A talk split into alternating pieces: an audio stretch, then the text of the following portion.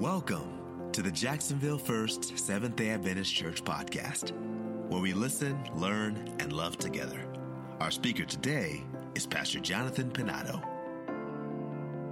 All right, well, let's move on again. So, how do we prepare for the end of time?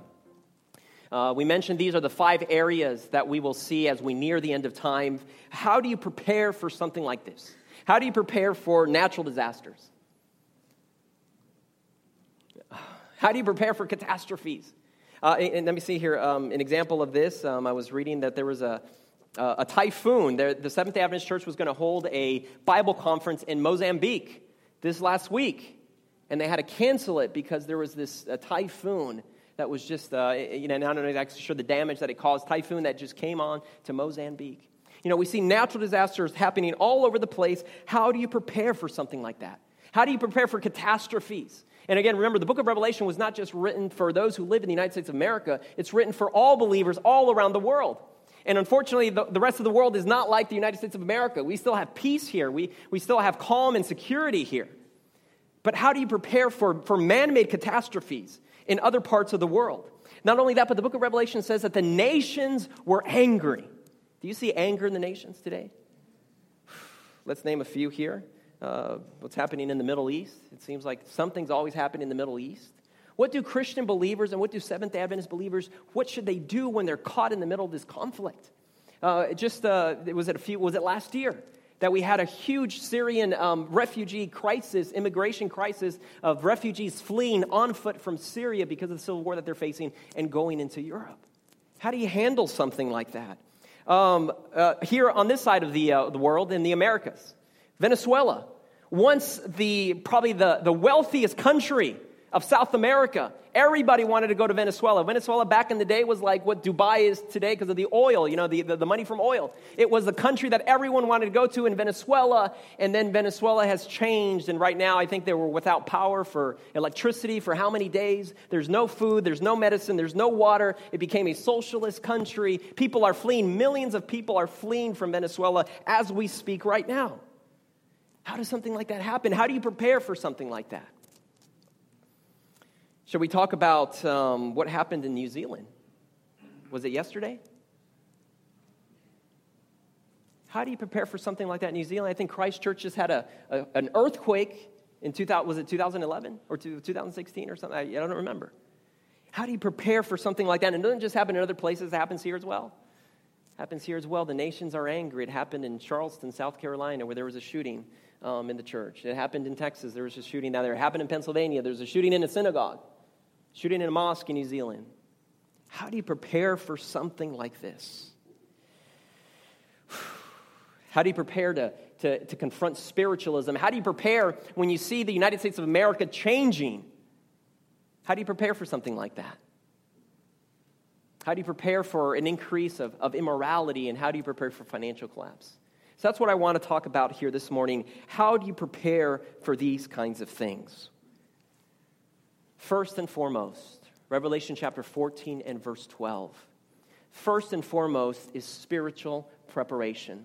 Revelation 14 12 gives us a snapshot of God's people that will be living at the end of time. And notice what the Bible says it says, This calls for patience and perseverance on the part of God's people on the part of God's saints who keep his commandments and remain faithful to Jesus. So, as I want to talk, how do you prepare for these other things? First and foremost, it's spiritual preparation. First and foremost, it's about patience. It uses that word. Here is the patience of the saints. Patience, having patience. How long have we been waiting for Jesus to return? How long has it been? You know, I mean, at least for us, all our lives. But we haven't been the only ones who have been waiting for Jesus to come. I remember in my previous district, there was a sweet, uh, a, sweet, um, a sweet lady. Her name was Vivia.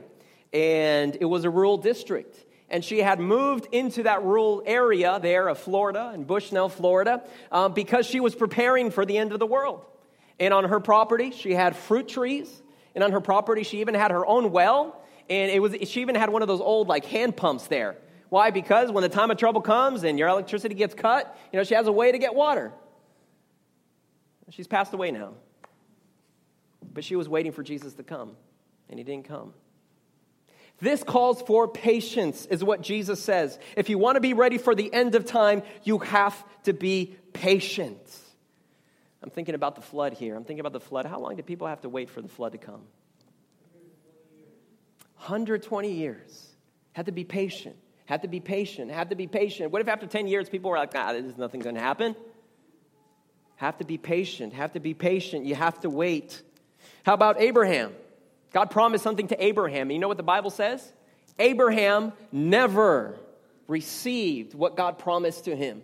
The book of Hebrews says he only saw it from afar off because he knew that he had an inheritance not in this world, but where? He had a better inheritance in heaven. Abraham was patient. He was patient. Talking about uh, uh, Israel and deliverance from Egypt. By the way, for Easter this, uh, this, uh, this year, April 20, we're going to do a, an Egypt. We're going to, we're to, that's what we're going to be focusing on here. But just think about Israel. How long was Israel in captivity in Egypt? 400 years. Uh, some places say 430 years. How long did Israel have to wait for deliverance?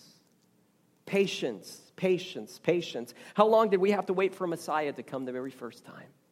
Patience, patience, patience. The Bible says that if you want to be ready for the end of time, you're going to have to have patience. And not only are you going to have to have patience, you're also going to have to persevere.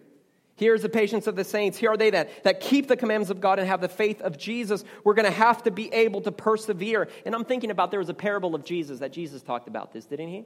He says, A sower went forth to sow, and there was four kinds of seed, right? And some seed fell in the rocky places, and what happened to that seed? It sprang up quickly. But then what happened? It died quickly. Just as quickly as it came up, it died and it wilted. We need to have patience and we need to be able to persevere. Jesus said something, he says, Woe to those who say, My Lord delays his coming. He says, You have to persevere in your faith. You have to wait. You have to be patient. Lord have mercy. Watch out with YouTube, all right? Watch out with YouTube. I was watching uh, YouTube the other day, and um, someone sent me this uh, YouTube um, video about the end of the world. And the actual title of that YouTube video was this it said, Mark of the Beast to be implemented spring of 2019. All right, be careful with what you watch out there. And you know how many views that, that video had? It had like a, over 100,000 views. And I'm like, didn't Jesus say something? You, you don't know the, the day or the hour. But just because we don't know the day of the hour, we have to persevere and we have to be patient. We have to be ready at every time. And, and what I've noticed about this is that people get excited about videos like that. And they get all hyped up and then they make decisions, and then what happens? We've seen it happen time and time again. Of course, it doesn't happen because Jesus says no one knows the day or the hour. It will happen whenever God says it'll happen. What we have to do is be ready. But what I've seen is people get caught up in all this hype. Then when it doesn't happen, they get discouraged. The exact opposite of what Jesus is calling us to patience and perseverance. And so, if someone is preaching a message that, that ultimately will make you discouraged, maybe we need to think twice about what we're listening to, right? Because the message of God is not to discourage us, the message of God is to continue to encourage us to be patient and to persevere. Persevere when things get hard. There's a song about that. When the storms of life, my soul has been anchored. When the storms of life, and the, in the, in the verse says, when the storms of life keep raging. Not, you know, we have, we all go through trials and then we come out of trials and then we go through trials and then we come out of trials. No, when the storms of life keep on raging in my life. We need to persevere and we need to have patience. We need to continue to hold on to the Lord, especially, especially when things go bad. That's especially when we need to hold on to the Lord. When things aren't going our way, that's especially when we need to seek the Lord. I remember when I was 15 years old, and I'm going to share this with you again. You've heard my conversion experience, but I remember when I was 15 years old, and when I decided to give my life to Jesus, I had tried it before, and then things went bad, and I was like, ah, the, you know, with this, and and but then when I did it the second time, I remember I said, God, I don't know what I'm doing, and I don't know what's going to happen from this moment forward. But I said, God, I just know one thing is that I want to always hold on. I never want to let go. Patience and perseverance, you know, and, and by the grace of God, I'm still here today, even though the storms of life keep raging sometimes. We have to hold on, we have to be anchored into the Lord. Lord Jesus, help us. Help us.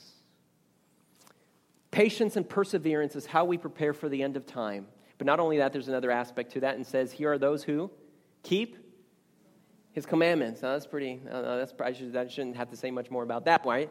That's easy. Obedience. We need to be faithful to the Lord. We need to continue to obey, especially the Sabbath. I just emphasize this. You know, I, I, did I say this last time? I don't know if I said this last time or not. I am so thankful for the Sabbath. Um, when I was at, before I got my first job, I really didn't care too much about the Sabbath, right? Because I really wasn't working, right? Before I got my first job, I wasn't too excited about the Sabbath. I thought the Sabbath was boring. And then I got my first job.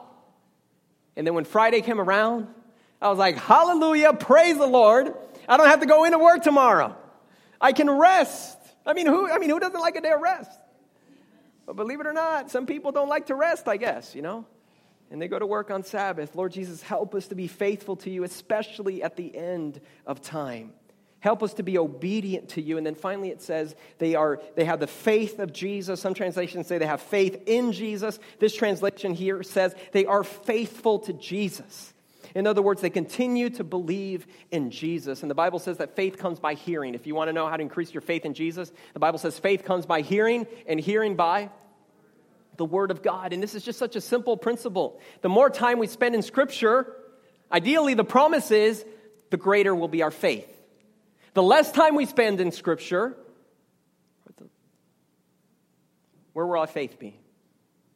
Could there be that are, there are certain things that we can do that are actually detrimental to faith? And the Lord is telling us, no, remain faithful to me. Continue to believe in me. Stay close to me. Continue to, to listen to the words of God. Immerse yourselves in the Word of God. And so, as we're talking about preparation for the end of time, and we're talking about the United States of America changing in its government and, and change coming to this country, and, and not the good kind of change, and as we talk about more natural disasters and more catastrophes, what is the role of the church in the middle of all this? God is calling us to be patient and to persevere and to be obedient and to be faithful to Him. But it's interesting, notice what the role of the church is or the, the, the mindset of the church is during this end of time. Revelation chapter 3, 17, we're, we're studying about the seven church, or we were studying about the book of Revelation in our Sabbath school quarter, um, in our lesson guide this quarter. And a few weeks ago, we studied about the seven churches of Revelation.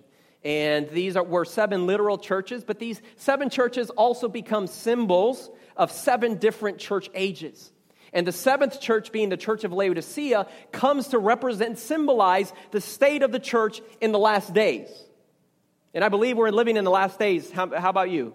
You know, we're living in the last days. And so, what's the position of the church in the last days? What does the Bible say it is? I'm rich and I'm increased with goods and I have need of nothing. Lord, have mercy. Lord, have mercy.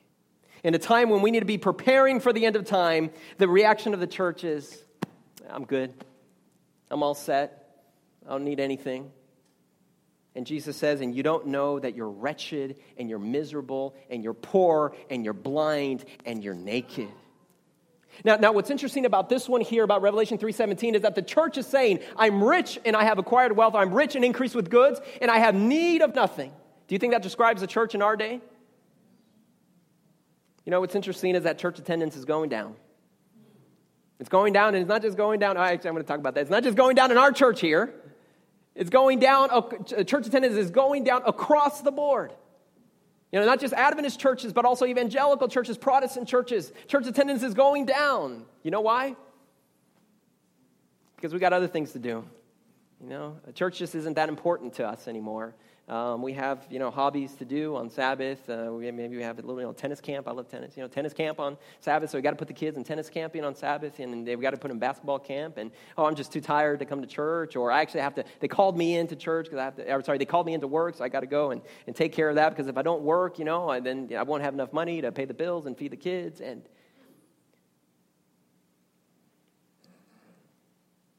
Not only is this a reflection of, of, of church today, it's also a reflection of our society today. We are, at this point in American society, we are the wealthiest we have ever been, believe it or not. We, we are increasing goods like we never have been before. And, and, and, I wonder if there's not a direct proportion between how wealthy we are and how um, prosperous we are, and also the moral degradation in our society. I wonder if there isn't a connection there between those two. But not only that, but when, you read this here, I'm rich and I have uh, an increase with good. I have acquired wealth and I do not need anything. There's another passage in Revelation that also echoes this same sentiment. Now, this is a sentiment that the church is saying at the end of time. Do you know the other passage that says something similar to this in the book of Revelation? Revelation chapter 18. It is a description of Babylon, of Babylon, and it says, "Give her as much torment and grief as the what? As the glory and the luxury she gave herself. What, what is the church saying? I'm rich and increased with goods. What about Babylon? Babylon is giving herself glory and luxury, for in her heart she boasts. What does she say? I sit enthroned as a queen. I am, not in, I am not a widow and I will never mourn. The church is saying I'm rich and increased with goods and I have need of nothing. Do you see the similarities there? In other words, the spirit of Babylon in the end of time will be pervading the church, Lord have mercy. And I know you can get in trouble to say stuff like that. But while the church is Laodicea, the spirit of Babylon is inside the church. And that's why Revelation 12, Revelation 13, Revelation 14 tells us that there's a remnant. There's a remnant, the faithful few. It's the faithful few here in our churches. It's the faithful few around the world who continue to be faithful to the Lord, who persevere in their faith, who are patient in their faith, who obey God, and who are faithful to Jesus. They don't give up on faith when everyone else is giving up on God. The remnant is not giving up on God. When everybody else is giving up on the church, they're not giving up on the church. When everybody else is giving up on faith, they are maintaining their faith in Jesus. If we want to know how to prepare, this is the first step in preparation for the end of time spiritual preparation.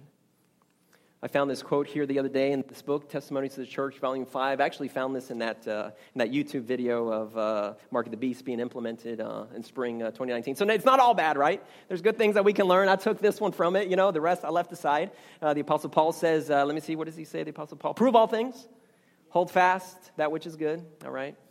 At this time, she says, we must gather warmth from the coldness of others we must gather courage from their cowardice and loyalty from their treason. Wow, what a woman. What a woman. Isn't that amazing? Ah, at this time, we must gather warmth from the coldness of others, courage from their cowardice, and loyalty from their treason. Lord Jesus, help us. Help us to prepare spiritually, Lord Jesus. Help us to prepare. I put up a video the other day. I don't know how many of you saw it, but uh, it's interesting the responses that I got from that video. Um, social media can be kind of brutal. Um, but uh, anyways, go, go, go online, go to our YouTube church, uh, our YouTube church channel and watch that little video there. And what um, I'm calling you to do right now, and what I called in that video, was I called for us to spend a special season of consecration these next 40 days a special season of consecration these next 40 days. Call it whatever you want to call it. The important thing is that you participate in it. Can we have a season of special concentration, uh, of, of consecration, knowing that we are living in the end of the world? That we need to draw close to God. Can we here individually, you who are sitting in the pews, can we make a decision to draw near to God these next 40 days? Can we do that? Can we do that? It can be characterized by two ways. You can leave certain things behind. Maybe that one thing that, that God is convicting you about, you can leave that one thing behind for the next 40 days. Can you do that? And you know what that thing is. I don't know what that thing is. I'll give you some examples here, but you know, maybe God's been convicting you that maybe you need to make some changes in your in your lifestyle. You know, maybe you, you're eating too much of something, and maybe you need to stop eating so much of that. Uh, maybe you should try a, remember, it's only for the next 40 days. You know, and, and if you like it, maybe it can stick. And if you don't like it, well, Lord have mercy on your soul. Maybe, maybe you become a, a, a vegetarian for the next 40 days. How does that sound? Or, or no, that's, that's too extreme. Maybe, maybe we can leave red meat. Is that, is that a little bit better? Right? You know, red meat, high in fat, yeah, cholesterol, heart disease, all those kinds of things. You know, maybe we can leave red meat for the next 40 days. Can we do that? You know. What about maybe taking a media fast? You know, that all the negativity that's on, that's on media, maybe we can take a media fast for the next 40 days. Maybe we need to take a fast from our anger. Anybody here angry? No, no. Nobody here's angry. Maybe we can take a fast the next 40 days from our, our, our, angry attitudes, our, our impatience, or whatever it is. Maybe for these next 40 days, I can seek God and, and say, Lord, I surrender this to you. Lord Jesus, help me. Or maybe for these next 40 days, we can take up certain things. Maybe we can say, Lord Jesus, I haven't been as faithful in my devotions with you. I want to spend time every morning or every evening, just spending time reading scripture, praying, focusing on spiritual things for the next 40 days. Can we do that? You know what it is. You know what it is that you need to do. Maybe I can spend time in Scripture. Maybe I can spend time memorizing Scripture these next 40 days. I'll, I'll take one verse, one Bible passage that I really want to memorize, and these next 40 days I'll just be focusing on that, on that Bible verse. Eh, maybe not just memorizing Bible, a Bible verse for the next 40 days, but memorizing hymns here for the next 40 days. Maybe there's a song they just want to memorize. Uh, one of the things we've been doing with our little one here is I've noticed that um, I don't have any songs memorized. And so I'm there doing my little morning worship with my little guy, and I'm trying to sing a song, and I don't know it. And he's in my arms, but I need a, I need a hymnal in my arms, and I just can't do that. And so I said, wow, there's something to memorizing songs and just being able to memorize songs, hymns. And so we've been working on that, memorizing hymns, memorizing songs. How about these next 40 days spending time in prayer for yourself or maybe prayer for someone? How about reaching out to someone these next 40 days? And in the list of our bulletin, we have a list of shut ins who aren't able to come. How about maybe, uh, let me see that, that's 40 days, is three or, we're actually three or four weeks into it. Maybe every week you call someone on that list. Or maybe every, every week you call two people on that list. What is something that we can do these next 40 days? Another idea, how about we read the Desire of Ages? chapters 71 through 81. Those are the chapters on the last days of, of Christ's life on this earth, before his crucifixion and his resurrection. How about we spend time reading those chapters? How about we decide to, to engage in service for our community? You have an opportunity next Sabbath, uh, Global Youth Day. How about we decide to spend time, oh, Lord Jesus, help me to, to, to be faithful in my tithe and offerings for 40 days. I'll test you out for 40 days, Lord. See if you can't be faithful to me and as I am faithful to you. Let's stand as we sing our, our closing song. But I want you to think about this. What can you do these next 40 days as a season of special consecration, special prayer, and a special drawing near to God these next 40 days? This podcast is brought to you by the Jacksonville First Seventh day Adventist Church. Connect with us on www.jaxsda.org or on Facebook and YouTube. We look forward to sharing more inspiring messages with you.